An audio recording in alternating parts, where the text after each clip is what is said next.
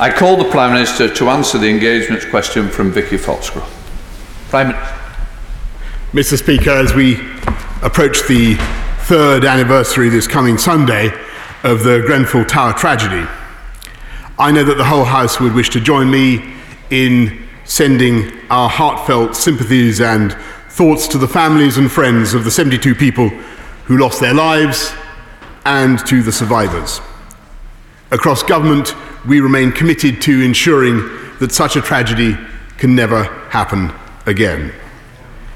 Mr. Speaker, members uh, from across the House will want to join me in offering our very best wishes to His Royal Highness the Duke of Edinburgh on his 99th birthday. And I'm sure, Mr. Speaker, the whole House will also want to join me in wishing you, Mr. Speaker, a very happy birthday. This morning I had meetings with ministerial colleagues. By the way, Mr. Speaker, I had meetings with ministerial colleagues and others in addition to my duties in this House. I shall have further such meetings later today. Thank you. Thank you for all the kind regards. We're going across to Vicky Foxcroft. Vicky Foxcroft.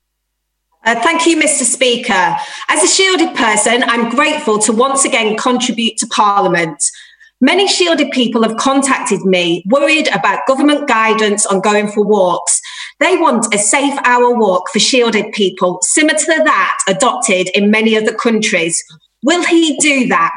They also want more transparency on the shielding list with each category named and risk published. Will he provide that? And finally, will he agree to review the furlough scheme so shielded people in the future are not penalised? Minister. Uh, Yes, Mr. Uh, Mr. Speaker, I can tell the Honourable uh, Lady that we, we certainly will be doing as much as we can in the near future to ensure uh, shielded people get guidance about how they can uh, come out of their, uh, their shielded environment safely uh, in a way that is, is COVID secure. And on her point about furlough, it's a very important one, and uh, clearly n- newly shielded people uh, may be asking themselves whether they will be entitled uh, to furlough uh, funds. I've been made, made aware of the issue very recently. I can assure her that we will be addressing it forthwith. Jerome Mayhew. Thank you, sir. The threatened breach of the Sino British Joint Declaration for Hong Kong is just the latest evidence of China's increasingly overt rejection of the rules of international fair play. The Communist Party of China expresses derision for the West's short termism and lack of unity, so let's prove them wrong. Would my right honourable friend consider publishing a consultation paper for the development of a long term strategy for our national and pan national engagement with China? Minister. Uh, well, Mr. Speaker, perhaps it would be helpful in advance of any consultation paper if I just set out my own uh, broad position and stress that I am a, a, a Sinophile and I believe that we must continue to work with this great and, and rising uh, power. But when we have, uh, on climate change or trade or whatever it happens to be, uh, but when we have serious concerns uh, as a country, uh, we must, uh, whether it's over uh, the origins of, of COVID or the protection of our critical national infrastructure, or, or indeed over what is happening in Hong Kong, then we must feel absolutely free to raise those issues uh, loud and clear with Beijing, and that is what we will continue to do. Leader of the Opposition, Sir Keir Starmer. Thank you, Mr. Speaker. Can I join the Prime Minister on his comments on Grenfell, a dreadful night, and his comments on the Duke of Edinburgh, and of course his best wishes to you, Mr. Speaker. Can I also say I listened carefully to what the Prime Minister just said on furlough for those newly shielding, and can I welcome that? That has been something we've been concerned about. We'll look at the proposal when it's put on the table, but I'm grateful that he's listened to that and for what he said this morning. Um, the Prime Minister, Mr. Speaker, on Monday said that feelings of black and minority ethnic groups about discrimination are founded on a cold reality. I agree with him about that. There have been at least seven reports into racial inequality in the last three years alone, but precious little action. For example, most of the recommendations in the Lammy report into inequality in the criminal justice system have yet to be implemented three years after the report was published. Similarly, the long delayed and damning report by Wendy Williams into the Windrush scandal has yet to be implemented. I spoke last night to black community leaders, and they had a very clear message for the Prime Minister implement the reports you've already got. So, can the Prime Minister now turbocharge the government's responses and tell us when he'll implement in full the Lammy report and the Windrush recommendations? Prime Minister.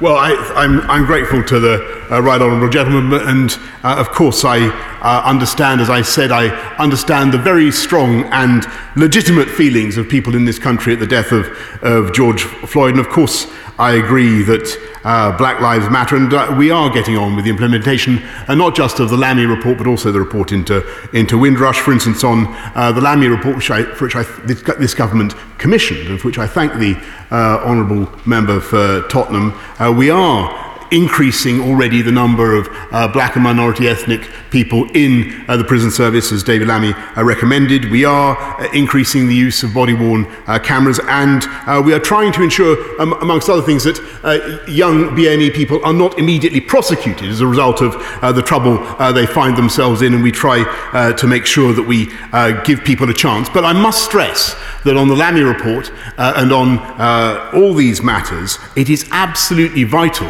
at the same time uh, that we keep our streets safe and that we back our police. And that is what we are going to do. Keir Starmer. Mr. Speaker, I welcome what the Prime Minister says about implementing the reports, and obviously we'll hold him to it. He will appreciate that people do notice when recommendations are made and then not implemented. So it's very important um, that they are implemented in accordance with those reports. Um, Mr. Speaker, the latest report um, is the Public Health England report on the disproportionate impact of COVID 19. That report concluded that death rates are highest amongst black and Asian ethnic groups. And it went on to say, and this was the important bit, that it's already clear that relevant guidance and key policies should be adapted to mitigate the risk. Already clear.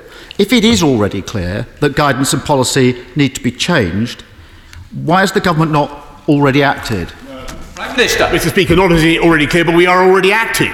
And uh, I can tell him that what we are doing, as a result of the uh, report by Professor Fenton, which again uh, we uh, commissioned, uh, we are looking at the particular exposure of black and minority ethnic groups to coronavirus, and be in no doubt they've been at the forefront of the struggle against uh, coronavirus, whether it's in the NHS or in public transport. 44% of the NHS in London, uh, or London workforce, is black and minority ethnic uh, workers, and that is why what we are doing uh, first and most uh, directly is to ensure that those high contact professions uh, get expanded and targeted testing now. And that's what I've agreed uh, with Dido Harding from NHS uh, Test and Trace. I think that's the first and most practical step we can take as a result of Professor Fenton's report. Keir Starmer. Thank you, Mr. Speaker. And uh, uh, the Prime Minister, I know, understands the frustration from those most at risk when they see a report like that uh, and they know action is needed. And action is needed now, not in a few weeks or months. So, can I ask the Prime Minister to complete?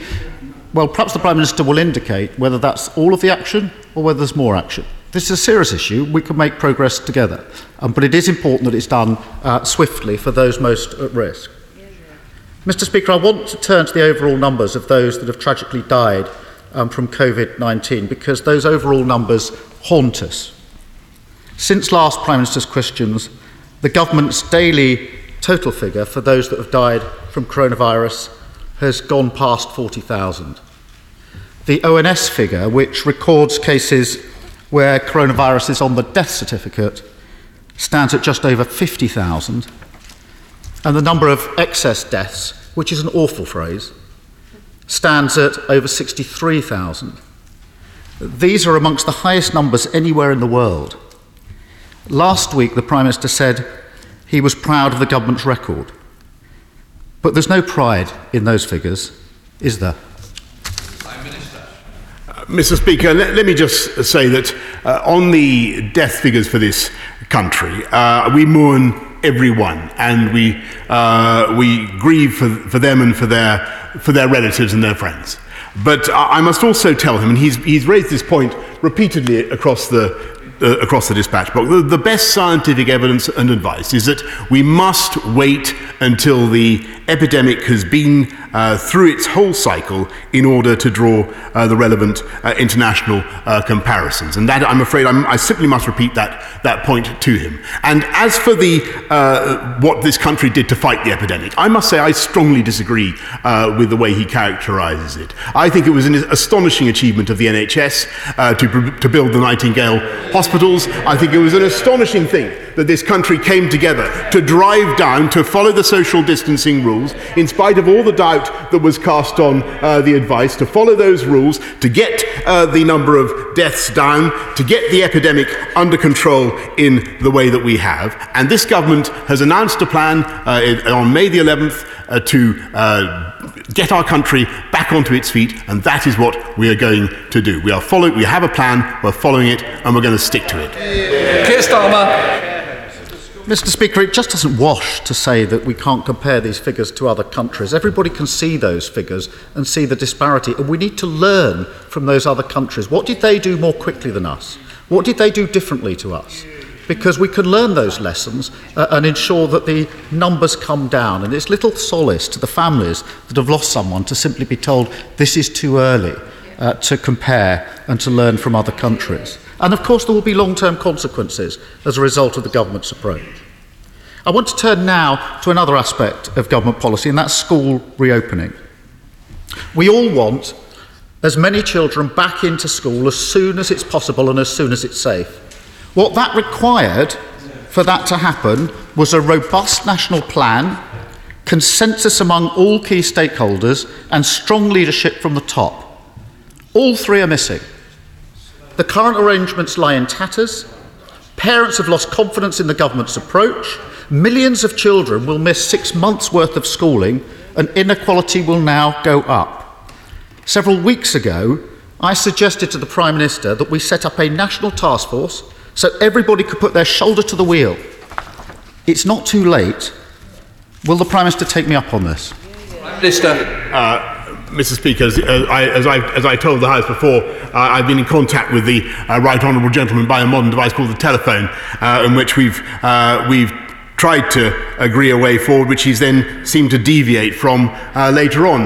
last, week, he, last week he was telling the, he was telling the House uh, that it was, it was not yet safe for kids to go back to school. Uh, this week, he's saying that uh, not enough kids are going back uh, to school. I think I really think he needs to he needs to make up his mind. And since he's so fond of these uh, international comparisons, he should know uh, that there are some countries in in the EU in Europe where no primary school kids are going back to school. I think, and and we are being extremely cautious in our approach. We're following uh, the plan uh, that we, we set out, and I think that the people of this country uh, will want uh, to, to follow it. And, they, and uh, the, all the evidence hides 97% of the schools that have submitted data are now uh, seeing kids come back to school. And I think what we would like to hear from the right honourable gentleman is a bit of support for that and a bit of encouragement to pupils, and perhaps even encouragement to some of his friends in the left wing trades unions to help get our schools ready. Keir Starmer. Have this out. The Prime Minister and I have never discussed our letter in any phone call. He knows it and I know it. The task force has never been the subject of a conversation between him and me one to one or in any other circumstance on the telephone. He knows it. So please drop that. Um, secondly, he mentions other countries. Plenty of other comparable countries are getting their children back to school. Wales is an example. Across Europe, there are other examples. We're the outlier on this. And it's no good, Mr. Speaker, the Prime Minister flailing around trying to blame others. Order, order. We need to get through with lots of other members, so if we can listen to the question, then I certainly want to hear the answers. Keir Starmer. Mr. Speaker, I was saying it's no good the Prime Minister flailing around trying to blame others. A month ago today, a month ago today, he made the announcement about schools without consulting relevant parties, without warning about the dates, and without any scientific backing for his proposal. It's time he took responsibility for his own failures. This mess was completely avoidable. The consequences are stark. The Children's Commissioner has warned of a deepening education disadvantage gap. And she spoke yesterday, her words, the Children's Commissioner, an emerging picture which doesn't give confidence that there's a strategic plan. She called for the government to scale up their response. It must have occurred, it must have occurred to the government that space would be a problem, that there would be a need for temporary accommodation and classrooms. They built the Nightingale hospitals. Why are they only starting on schools now? Mr. Speaker, he still can't work out whether he's, in, whether he's saying schools are not safe enough or, or whether we should be going back more quickly. I mean, he, he, can, he can't have it both ways, Mr. Speaker. It's, it's, it's one brief one brief one day, another brief the next. I know, I, I, understand how the legal profession works, but what the public want to have, what the public want to have is some consistency, Mr. Speaker. And uh, what I what I hope that he will agree with uh, with me is that it's a good thing that we've now got 37% of kids in year six in our primary schools uh, coming back. That is increasing the whole time. And what I think the message that uh, I think that teachers want to hear across the country is that all parliamentarians in this uh, House of Commons support the return of kids to school. And oh, furthermore, that they are encouraging kids to come back to school because it is safe. Will he now say that? Keir Starmer.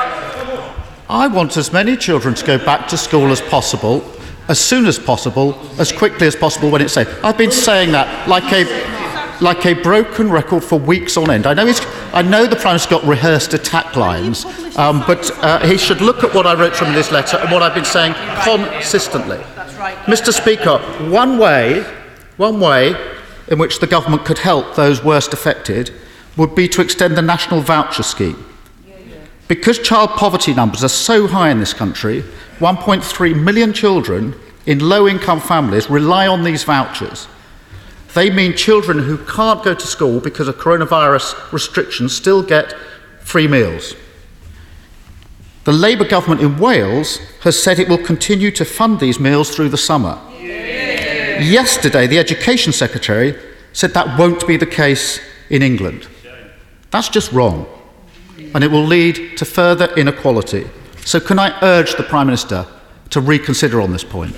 Prime Minister. What I can tell the right honourable gentleman is, of course, uh, we don't normally continue with free school meals over the summer holidays, but we are also, of course, uh, and, and I, am sure that's right, we're also, of course, aware of the particular difficulties faced by uh, vulnerable families, and that's why we're announcing a further £63 million of uh, local welfare assistance to be used by local authorities at their discretion to help the most vulnerable families, Mr. Speaker. Uh, and, and, and th- this government has put its arms around the people of this country throughout this crisis and has done its absolute best, has done its absolute best to help, has done its absolute best to help. And I may say it is not helped by the wobbling and tergiversation of the, of the, of the Labour Party and the gentleman opposite. First he says it's, last week he says it's not safe. Uh, this week he says uh, we're not going uh, fast enough. Uh, we protected the NHS, Mr. Speaker. We provided huge numbers of ventilated beds. Uh, we're now getting the disease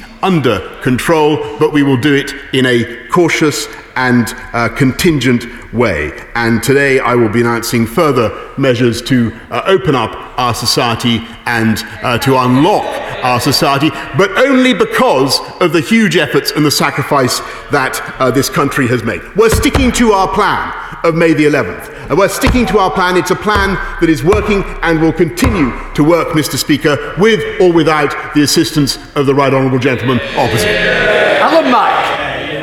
Thank you, Mr. Speaker. Britain's new Advanced Research Projects Agency is vital securing our status as a science and technology superpower, particularly as we recover from coronavirus. Can my right honourable friend commit to protecting its funding and its independence, so there are no obstacles to it delivering transformational breakthroughs from clean energy to new vaccines. Yes. Prime Minister, Uh, yes, and I thank my honourable friend, and he's absolutely right. We will be having an advanced research projects agency funded to the tune of £800 million, and it will be tasked with uh, supporting uh, really revolutionary breakthroughs in this country because uh, it, it, was the UK from splitting the, the atom uh, to uh, the jet engine to the internet that has led the world in scientific research, and under this government, we intend to continue. We're now going heading up into Scotland to the leader of the SNP, Ian Blackford. Thank you, Mr. Speaker. And can I associate myself with the remarks of the Prime Minister on Grenfell, of course, on the birthday of the Duke of Edinburgh and yourself? And Mr. Speaker, the Prime Minister told the Liaison Committee, I do not actually read the scientific papers. It is no wonder then, Mr Speaker, that it took the UK so long to act on quarantine measures. The Prime Minister's scientific advisory group weren't even asked for advice on this significant policy. This has been a complete shambles. Too little, too late. We cannot risk ignoring the experts once again. Can the Prime Minister confirm what scientific papers he has read on the two metre social distance rule? Prime Minister. Uh, well, Mr. Speaker, I, I must say a, I, I disagree with him. I've read a huge amount about uh, a, a disease that affects our entire nation. I can, I've read many papers actually on the, on the social distancing rule, and it's a very interesting point. And uh, I think members across the House of Commons uh, will want uh, to understand that I believe that those measures, the two metre rule, needs now to be kept under review. As we drive this disease down, as we get the incidence down, working uh, together, I want to make sure that we keep that two metre r- rule under constant review. Because, as uh, the Right Honourable Gentleman I think indicates, there is all sorts of scientific advice about that particular matter. Ian Blackford, Secretary. Thank you, Mr. Speaker. Of course, we know that the Cabinet has discussed reducing the two metre social distancing rule, but that's not the experts' advice right now. SAGE reported that being exposed to the virus for six seconds at one metre is the same as being exposed for one minute at two metres. That, Mr. Speaker, is a significant increase in risk. And the last time Professor Whitty was allowed to attend the daily press briefing, he stressed that the two metre rule was going to be necessary for as long as the pandemic continues. People are losing confidence in this government. A U turn on schools, a shambolic rollout of quarantine measures, and now looking to reduce the two metre rule far too soon. Will the Prime Minister continue to ignore the experts, or will he start following the advice of those who've actually read the scientific papers?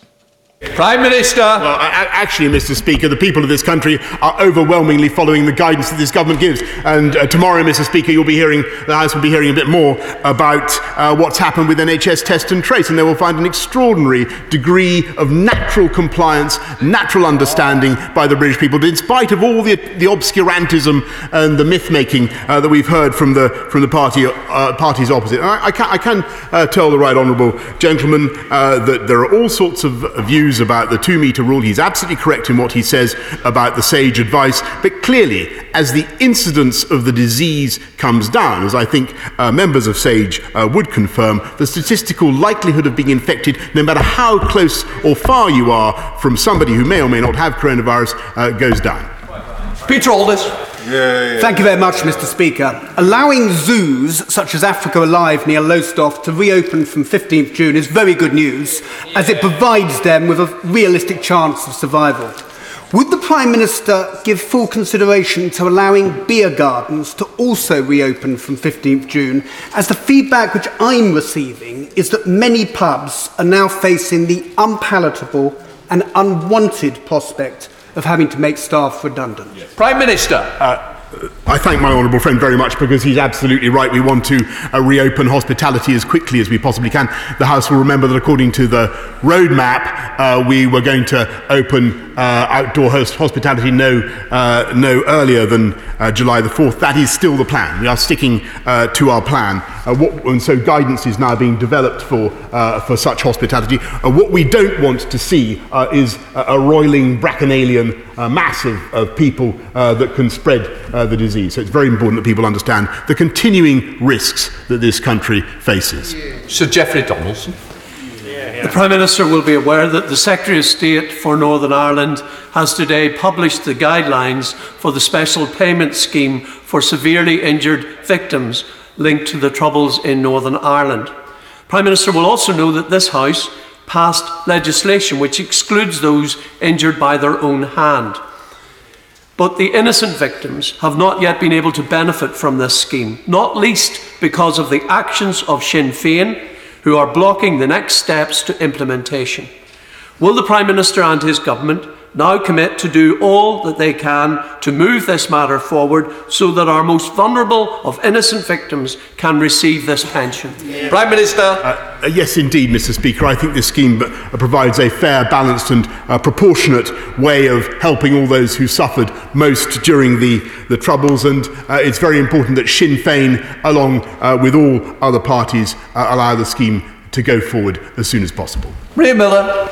Mr Speaker, many peaceful protests have been held across the country against racism following the appalling events in the US, including in my own constituency yesterday.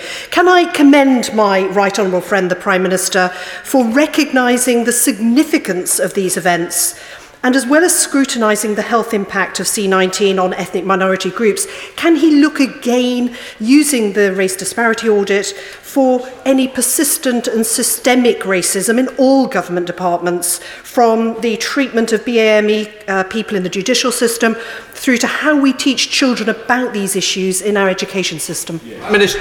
Well, I, I, I, thank, I, I thank her and I completely agree with the need for uh, all political uh, leaders to, uh, to, pr to promote uh, these issues, to, to recognize how important they are in, in people's hearts. And uh, we will continue. I'm very proud of what I did as, uh, as mayor to encourage the promotion of, uh, of, of young BAME uh, officers in our, in our metropolitan police. We had a, we had a system to, uh, to move them up. I want to see that kind of activity across the government of this country. It's the right way forward for the UK.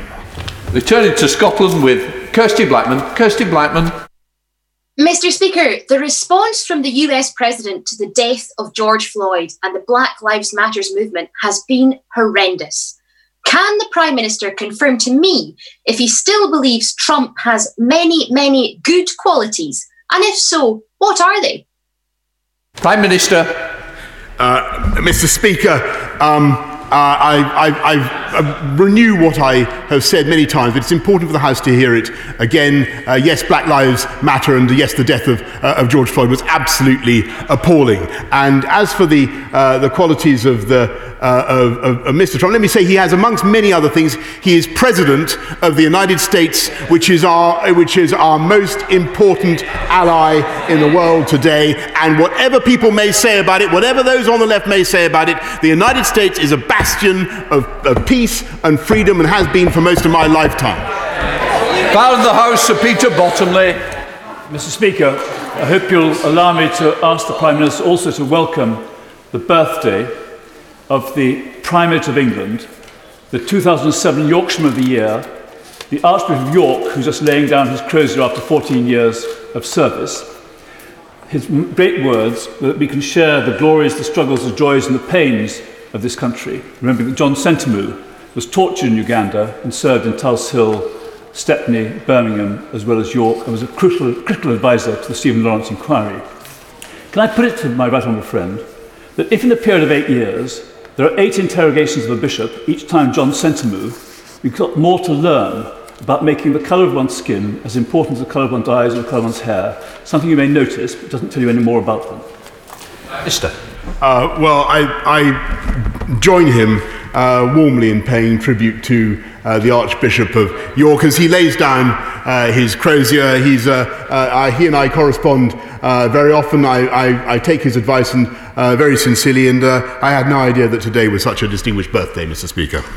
Shrubwood Mr. Speaker, under suspicionless stop and search powers, which this government is expanding, a black person is 47 times more likely to be stopped and searched than a white person.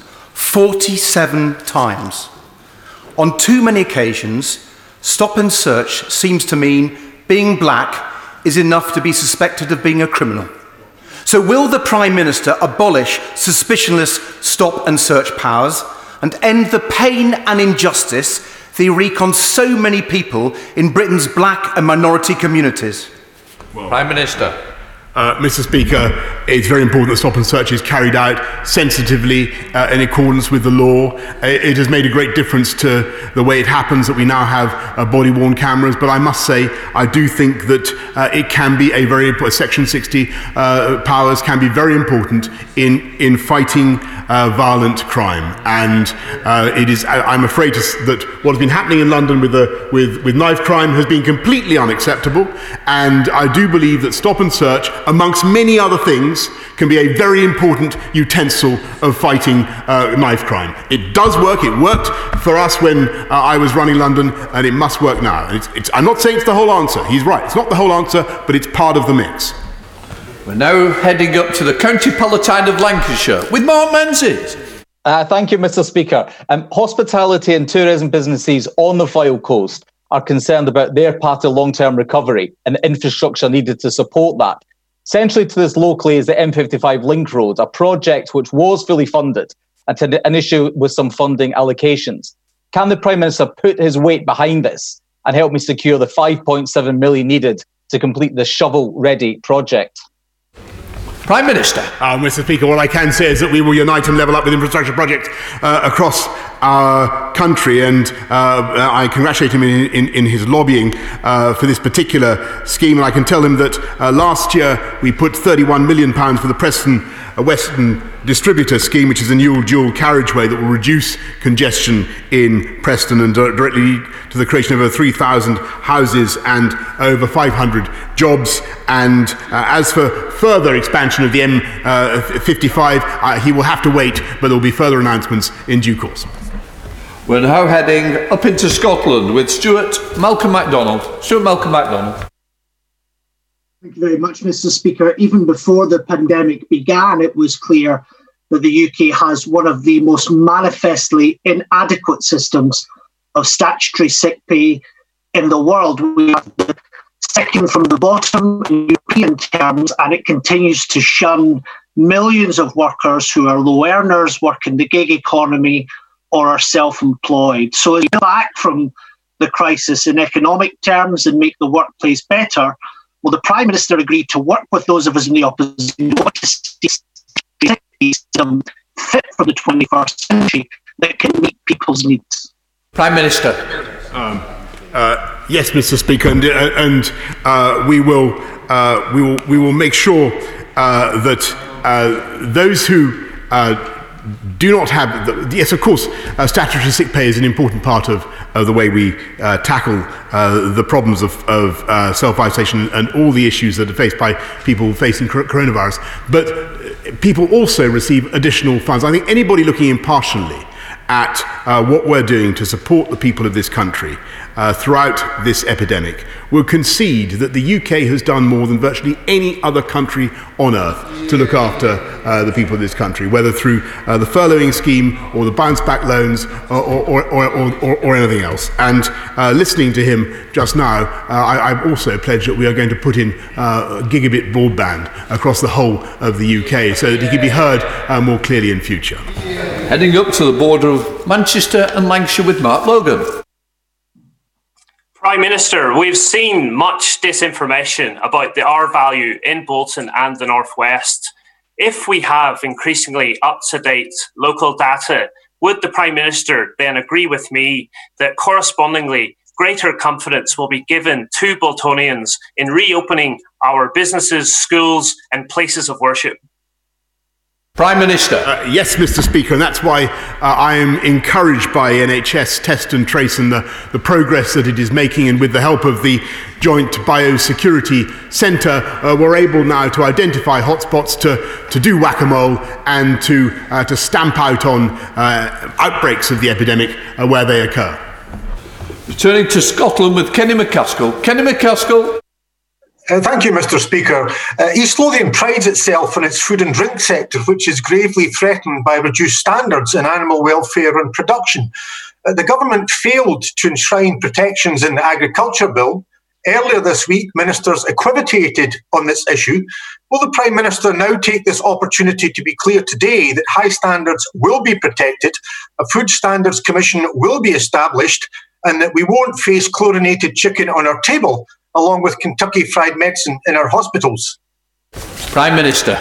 Uh, Mr. Speaker, uh, not only will we uh, protect animal welfare standards, but we will be able, uh, on leaving the EU as we have, we will be able to uh, increase our animal welfare standards. Uh, we will be able to ban treatment of farrowing sows that is currently legal in the EU. We will be able to ban the shipment of live animals, which we currently cannot ban in, the, in the UK. We will be able to go further, and I hope, Ben, and I hope, by the way, that he supports it, and I hope he'll tell all his friends in the SNP, is it? Uh, I hope he'll tell all his friends in the, in the SNP that that's one of the reasons uh, why uh, their plan uh, to take Scotland back into the EU would be completely contrary to the instincts of the British people. Mr. Speaker, due to COVID, we're facing a unique economic challenge. Can I urge the Prime Minister to respond with a major package of infrastructure investment to create jobs and level up the whole country, including turbocharging the rollout of gigabit broadband, upgrading the Manchester to Sheffield line, and finally building the full Mottram bypass. The people of Glossop have been promised this by politicians for over 50 years. We'll even let him call it the Boris bypass. Let's please just get it built and he could use his bike. Come on, Prime Minister. Okay, well, uh, thank you so much. And my, my, my, my honourable friend, I can confirm briefly to my honourable friend that we are indeed uh, committed under the road investment strategy published uh, last year to building a bypass around Mottram, and I look forward to uh, being there to see it done. Rachel Hopkins. Thank you, Mr. Speaker. My constituents tell me they've lost trust in the government as they're confused by mixed messaging around public health measures, angry that Dominic Cummings seems to have been let off the hook, but they're particularly worried about local jobs and livelihoods due to inadequate support schemes, lack of crisis funding for Luton Council, illogical quarantine impacting Luton Airport. All of this has been on your watch, Prime Minister.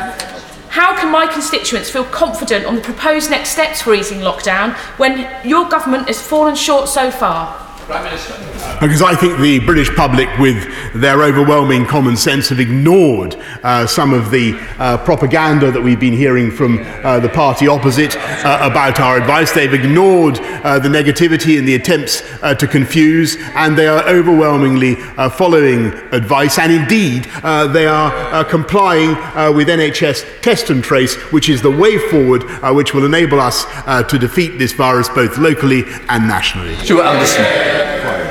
Thank you, Mr. Speaker. Pre COVID, the Prime Minister has made a firm commitment to reach into some of the most deprived areas and level up the country. This is needed now more than ever.